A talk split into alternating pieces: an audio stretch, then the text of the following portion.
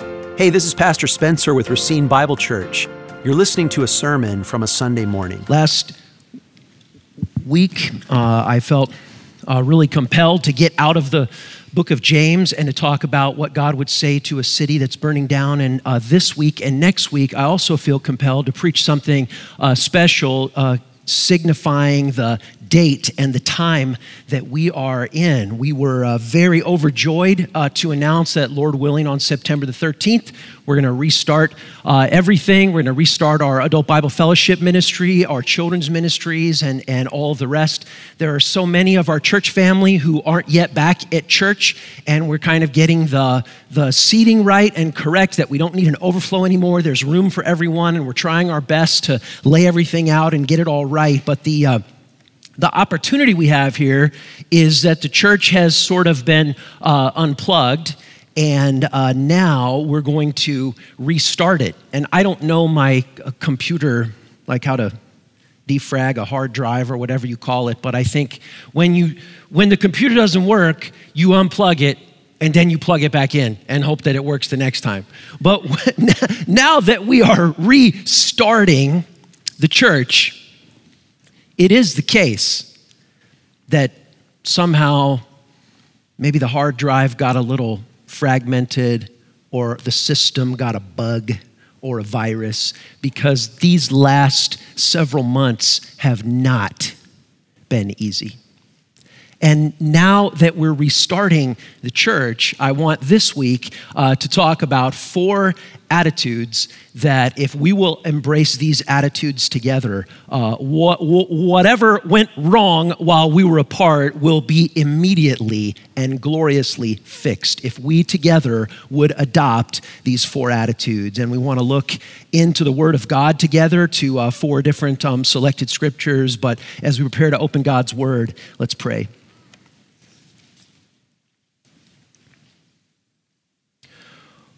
Holy Spirit of the living God, this preaching event now requires gravity and warmth. Gravity because of the utterly serious nature of the subject being addressed, and warmth because of the beloved nature of the people who are assembled here. So, living Spirit of God, would you unite gravity and warmth in the unmistakable unction? Which only comes from you, Holy Spirit. Speak to us now. Amen. Four attitudes to adopt as we restart the church. Attitude number one spirit filled revival. Or the, the posture that we want to come back and restart with is a posture where we expect spirit filled revival. We could turn to the end of Acts chapter 2 to support this, where the, the spiritual power and authority of the church is so great that the church grows. We could turn to the end of Acts chapter 4. Let's turn maybe to a little bit of a curious place in the end of Hebrews chapter 12. I want to read from God's word here in Hebrews chapter 12, beginning in verse 25. The first attitude or posture to adopt is, is an expectation of spirit filled revival. Hebrews 12, verses 25 through 29. See to it that you do not refuse him who is speaking. For if they did not escape when they refused him who warned them on earth, much less will we escape if we reject him who warns from heaven. At that time, his voice shook the earth, but now he has promised, yet once more, I'll shake not only the earth, but also the heavens. This phrase, yet once more, indicates the removal of things that are shaken that is, things that have been made in order that the things that cannot be shaken shall remain. Therefore, let us be grateful for receiving a kingdom that cannot be shaken. And thus, let us offer to God acceptable worship with reverence and awe, for our God is a consuming fire. The church needs to adopt a posture of expectancy towards spirit filled revival. Sometimes we have to define our points by being clear about what they deny, not only what they affirm, but what they deny. So, what this means is an attitude of spirit filled revival, not the same old worldly boredom, not the same old fleshly boredom. Somebody said once, and I think it's true It's kind of a sad truism. Jesus did something remarkable. He turned water into wine. But the followers of Jesus in the church have managed to do something pathetic. They've turned wine back into water. The church of Jesus Christ is the only place on this planet that has been established by a kingdom which cannot be shaken. And yet, the church of Jesus Christ in so many of her iterations and in so many of her days, spends all of her time lapping up the same boring water that everyone in the world is arguing about and griping about and complaining about. We need to embrace the fact that because the Holy Spirit of God dwells in us, we have received a kingdom that is unshakable. We now uh, trounce upon the world with a joy that is unbreakable. It's like the church, Jesus is saying to the church, you have the gospel. You, you have uh, the, the, most, the most expensive, the most delicious wine that has, ever, that has ever been poured out in this world. So, why would you go to the same old boring water puddles that the world goes to? Revival is that season of time when the church actually recognizes and remembers who she is. That's what revival is.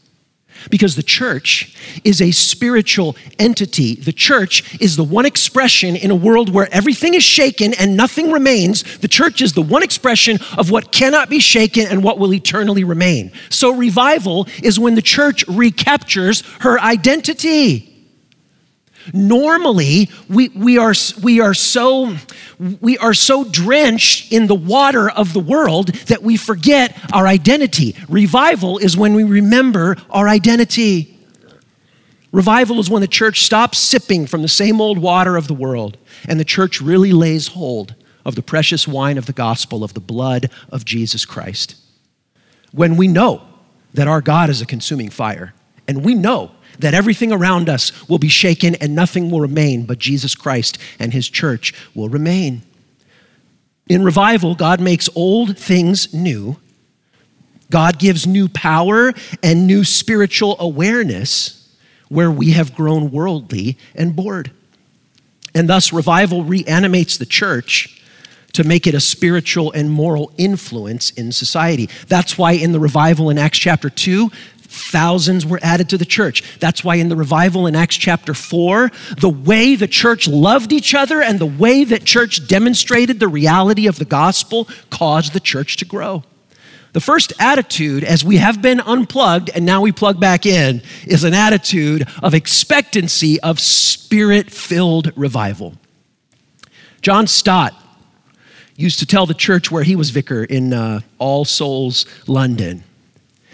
He used to tell the church uh, something like this I have prayed to God for revival, but since you're the church I want to see revival in, I want to also tell you what you need to do to be ready for that. And this is what John Stott used to say If all the sleeping folks would wake up, and all the lukewarm would fire up, if all the quarrelsome folks would make up, and all the gossipers would shut up, if all the dishonest folks would own up, and all the cowardly would begin to speak up, then it may well be that God will revive this church. Beloved, we have received a kingdom that cannot be shaken. Therefore, let us be grateful for receiving this kingdom. And let us not drop the precious wine of the gospel for more infighting and more uh, political freaking out of the water of the things of the world.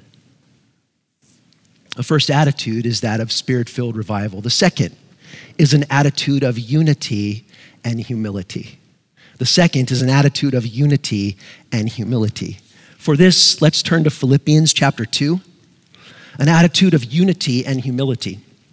and in defining our points, and not only what they affirm, but what they deny. What this means is an attitude of unity and humility, not one of fighting and pride.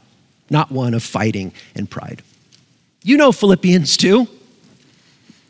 I mean, you, you know it. If you do it is a different question, but you know it. He says in Philippians 2 if there's any encouragement in Christ, any comfort from love, any participation in the Spirit, any affection and sympathy, complete my joy by being of the same mind, having the same love, being in full accord and of one mind. Do nothing from selfish ambition or conceit, but in humility count others more significant than yourself.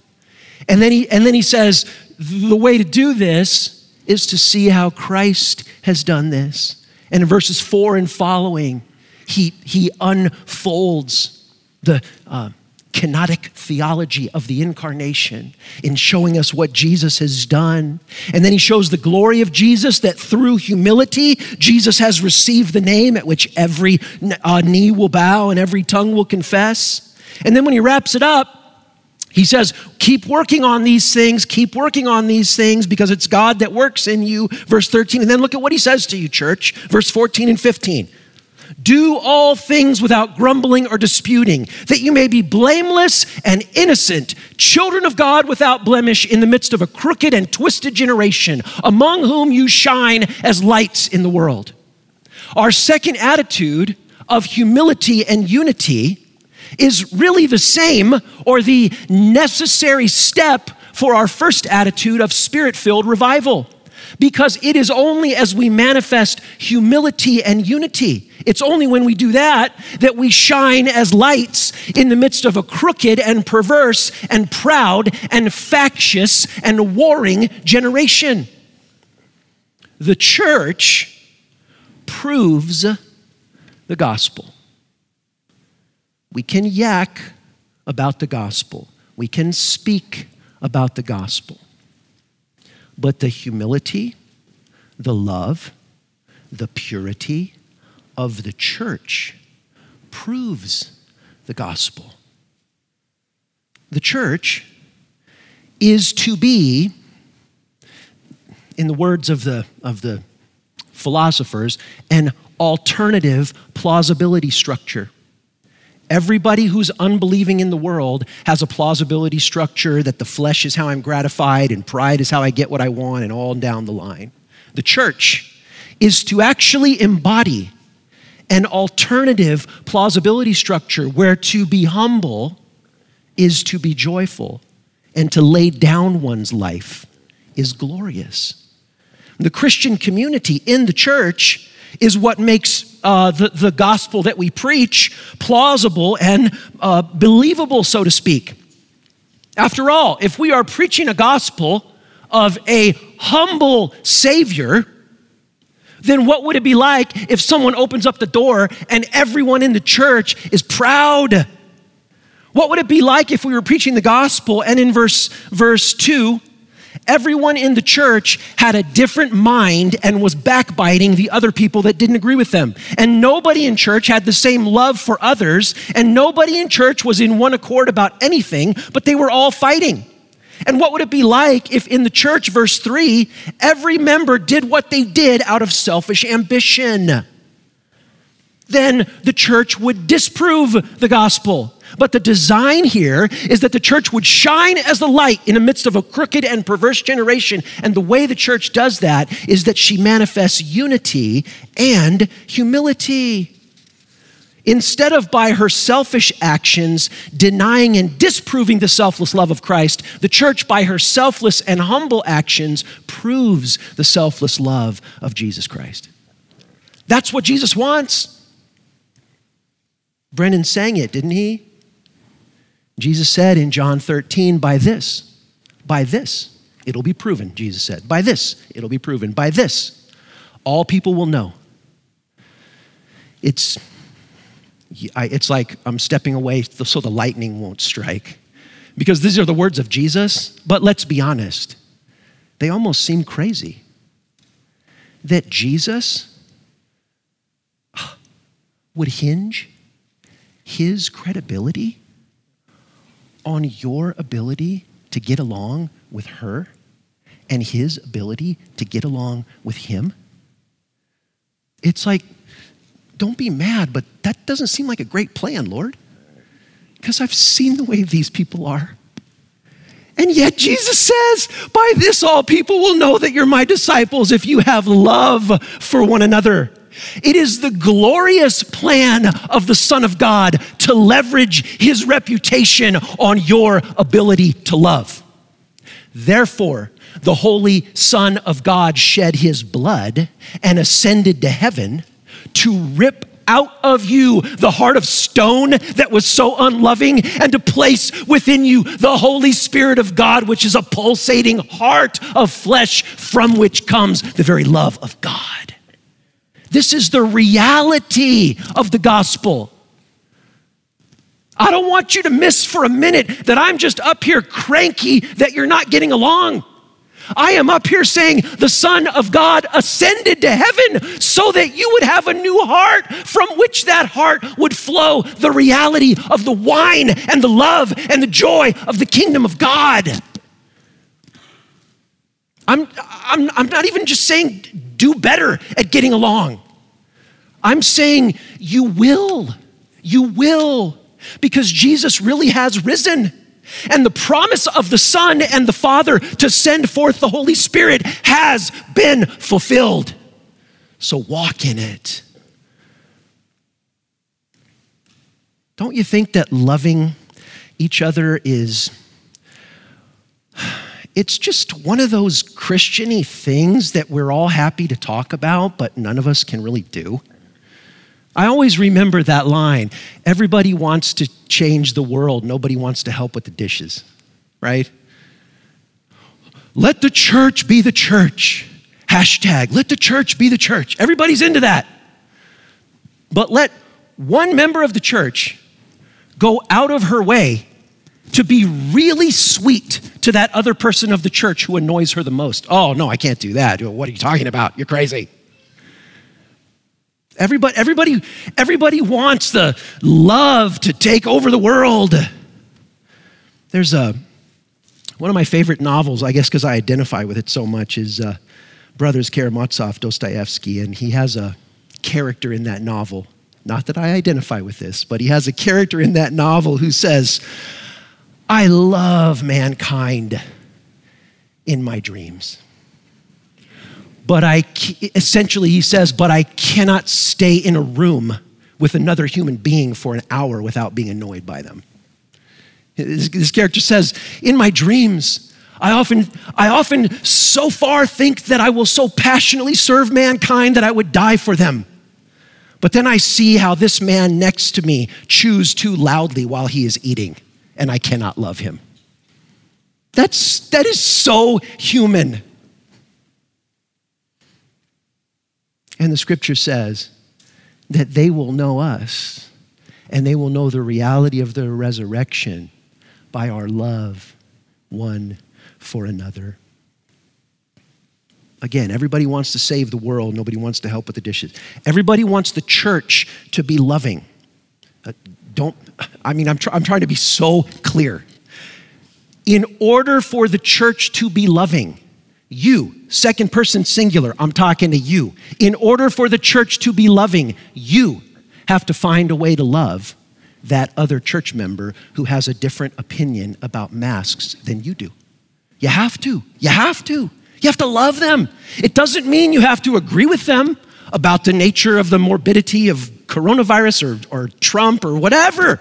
You can have various opinions about all those things, but you have to find a way in humility to love one another the actual persons who chew too loudly when they eat. We want the church to change the world. But specifically, what that means is you need to change your attitude toward that other church member with whom you're annoyed. If 2020 has done anything, and 2020 had done a lot of things, right? We're just waiting for the monkeys to come from outer space and, and shoot lasers at us. I don't know what else is going to happen next. If, but if 2020 has done anything, it has given each one of us more reasons to, to, to be differentiated from the rest of us.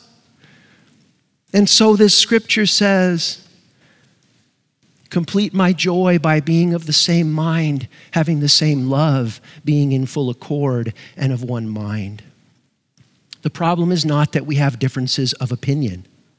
The problem is if those relative differences of opinion and the weight that we assign to them cause us to be proud or factious or unloving toward other persons for whom Christ died. There is a way to have a difference of opinion from another person and yet to still be united with them in the love of God in Jesus Christ. And I know most of y'all have found that way. I have imperfectly found it, but I'm working on it. We all got to do that together. Unity and humility in the gospel. That's the second attitude. The third attitude is really just like it, but from kind of a leadership standpoint. If the second attitude is unity and humility, well, then let's just say that the third attitude is one of submission to God ordained authority. Submission to God ordained authority. Hebrews 13, verse 17 Obey your leaders and submit to them, for they're keeping watch over your souls as those who will give an account. Let them do this with joy and not with grief, for that would be of no advantage to you. Or 1 Peter 5, verses 1 through 7, a precious text about humility given in a context of elders shepherding the flock. He says he exhorts the elders among you uh, to shepherd the flock Shepherd the flock of God among you, exercising oversight, 1 Peter 5 3, not under compulsion, but willingly, as God would have you, not domineering over those in your charge, but being examples to the flock. And when the chief shepherd appears, you will receive the unfading crown of glory. Likewise, you who are younger, be subject to the elders. Clothe yourselves, all of you, with humility toward one another, for God opposes the proud, but gives grace to the humble. And this third point of submission to God ordained authority. It's, uh, we could, our world could freak out in so many ways about the word submission or the concept of authority, but I'm, I'm telling you, it is, it's, it's not difficult. It's not controversial biblically. It's very clear. God created the world, so he owns it and he's in authority over it. And the Bible is very clear, very clear, that a day is coming Oh Lord, may it be soon, when God Himself, with the name on his strapped with a sword on his thigh. He, God Himself, the Son of God, will come down, and all the kingdoms of the world will become the kingdoms of Christ, and He will reign here. In this meantime, God has said, I've ordained governing authorities, and you should not rebel against them, but rather you should submit to them. And in the meantime, God has said in Hebrews 13, 1 Peter 5, Acts 20, in the church, Jesus is the head of the church, and it, until he gets back, Jesus has entrusted the leadership of that church to the elders of the church. This is, this is, it's almost unarguable biblically. It's just so simple and so clear and a spirit of submission to God given authorities is a fundamental feature of Christian living. If you refuse to submit to authority, then you, uh, you lose all credibility as a Christian. How, how, how else could it be? For to become a Christian is to say what? Jesus is Lord, which is a statement of submission in Hebrews 13, when he says submit to your leaders, in that, that context in Hebrews 13, he, the author of Hebrews is pleading with a congregation that is drifting away from faithfulness to God and the gospel. And he says, if you refuse to submit to the authorities in the church, that will speed your drifting away from the gospel. But if in a godly way you submit to the authorities in the church, that will keep you anchored in the kingdom which cannot be shaken. So, uh, again, to be just as, to not have you guess like what I'm talking about, but to be a, as, as, as clear as uh, I can be. So many features of our doctrinal statement are crystal clear biblically, and we're like, everyone has to believe this, and this is what we stand on. So many decisions that we have made vis a vis COVID 19 and how to space the chairs and masks and whether or not to put the temperature on the kids when they go, like all, so many other decisions, they're not like the deity of Christ. Everyone has to have the same opinion. they're debatable matters. You, you, you, and the churches has to kind of figure out something and go with it. So, to be, to be as, as I want to talk about submission to leadership, and thankfully, I don't have to like um, go to a seminar or read a book because by God's goodness, I've been in leadership in this church for like 20 years, and I have had trouble submitting to other leaders. And some people in this church have had trouble submitting to me. And we've sort of gotten sideways, but we've both stayed in Jesus and we've both stayed in relationship and we've worked it out. So I can talk about these things not from a standpoint of theory, but from a simple standpoint of practice. Probably a dozen times. In, so in, in the year 2020, easily a dozen times, probably two dozen times, I've met with church members who were in the process of disagreeing with me or with a decision that the elders made. Easily a couple dozen times. And uh, I'd, I'd like to say all of those meetings have gone well. I haven't been stabbed yet, and I haven't, uh, I haven't picked up the stapler in my office and flung it at someone. You know, we've, we haven't come to blows. But in, in almost every one of those meetings, and some of you are here, like, so you can tell me if I'm lying. I think in every one of those meetings, I've said, not just to say it, but I've said from my heart, you know, principled, principled disagreement, uh, stated clearly to, to me, between the two of us, uh, is a gift that you are giving to me. And I appreciate you taking the relational risk and the personal risk to come in and disagree with me. But this is a gift that you would come and talk to me about these things. And so I want to listen. Maybe it's you said this in the sermon and I don't think it's quite right, or the elders decided this and I would rather we did that. And so I'll listen. And then after listening, because it is important to listen, I'll say, well, just so you know, what I was thinking or what the elders were thinking was this and this and that. And maybe we can come to the same mind about the matter, or maybe we can't. But the point is, after I listen and we talk, the point is that meeting ought to end, and it almost, almost always does. That meeting ought to end with the, the person that's in disagreement saying, Well, I appreciate you letting me lay out the way I feel about this, but I know I'm a, I'm a member of this family, I'm a member of this church, and if we've decided that this is the way that we're going as a church, well, this is my family, this is my church, and we'll just, we'll keep going that way together, even if I don't see it exactly the same way that you do. And 99 times out of 100, that's what's happening. And I just want to commend that, and I want to lay that out there that, this, we expect this to continue. And this is a good thing. This is a good thing. So, unity and humility, they go right alongside of this proper submission. But let me quickly give you the fourth, which is the best, the fourth attitude, which is the best one of all. And the fourth attitude comes from Hebrews 12, verses 1 and 2. And the fourth attitude is a focus on Jesus, a focus on Jesus. Hebrews 12, therefore, since we've surrounded by so great a cloud of witnesses, let us also lay aside every weight and the sin which clings so closely, and let us run with endurance the race that is set before us, looking to Jesus, the author and perfecter of our faith, who for the joy that was set before him endured the cross, despised the shame, and is seated at the right hand of the throne of God. The right attitude as we restart everything is a focus on Jesus. Jesus did something amazing. He turned water into wine. Let not the church do something pathetic. And that is, instead of focusing on Jesus, who for the joy set before him, instead of focusing on the purity of the blood of Jesus and the wine of the gospel, let not the church get so distracted by every little puddle of water in the world. I want us to have our best fall and winter ever.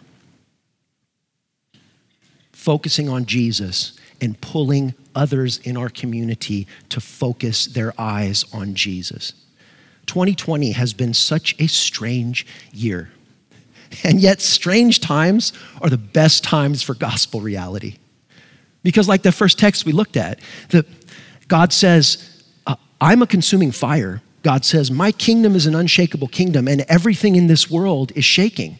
And in non strange times, we forget that everything in the world is shaking and we're just so comfortable and everything's fine. But it's in strange times when everything in the world is shaking that we can recognize together we don't just have the water that everyone else has, we don't just have the shakable stuff that everybody else has. We have Jesus.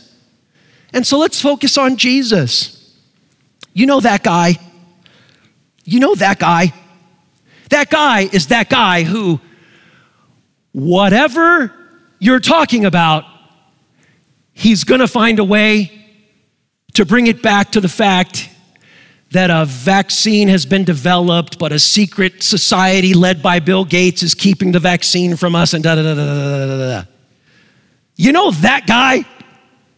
Whatever you're talking about, the Brewers or how you broke your arm, he's gonna bring it back to Donald Trump. You know that guy? Let's be that guy with Jesus. How about that? Let's be that guy with Jesus. All these other things, they, well, I don't know if some of the conspiracy theories matter, but the, the next election in the United States of America, it matters, okay? It matters. And it is also the case that Psalm 146 says, Put not your trust in princes. Put not your trust in a man in whom there is no salvation. On the day a man's breath departs, he goes into the ground, and Psalm 146 says, All of the plans of that man perish with him. We have had enough of the shakable kingdoms and the water puddles of the world. We have been given the unshakable kingdom of the wine of the gospel of Jesus Christ. Let's be that guy about Jesus. There's a, a line in George Whitefield's journals that has always haunted me, and I've never I learned it a long time ago and I've never reached it, but I'm still trying. And George Whitefield, not, not in a sermon, like that he was saying what he wanted to do, but in his journal where he was privately pouring out his heart. George Whitefield said, God forbid that I should converse with a man for a quarter of an hour and not mention to him his soul and my Savior, the Lord Jesus Christ. Oh, God forbid that I would converse with a woman or a man for a quarter of an hour and not mention to her her soul, not mention to him my Savior, the Lord Jesus Christ. We have been given the wine of the gospel. Let us not fill our cups with the water of the world. We have received a kingdom that cannot be shaken let us demonstrate the reality of the gospel with the way that we focus on Jesus, by the way that we show the, the reality of submission in a world of rebellion, by the way we shine as lights in the midst of a crooked and perverse generation because of our inability to become disunited from one another, because of our humility and our unity in the Lord Jesus Christ. And let all of this lead to a spirit filled revival giving us our best end of the year, fall, winter ever. Let's pray.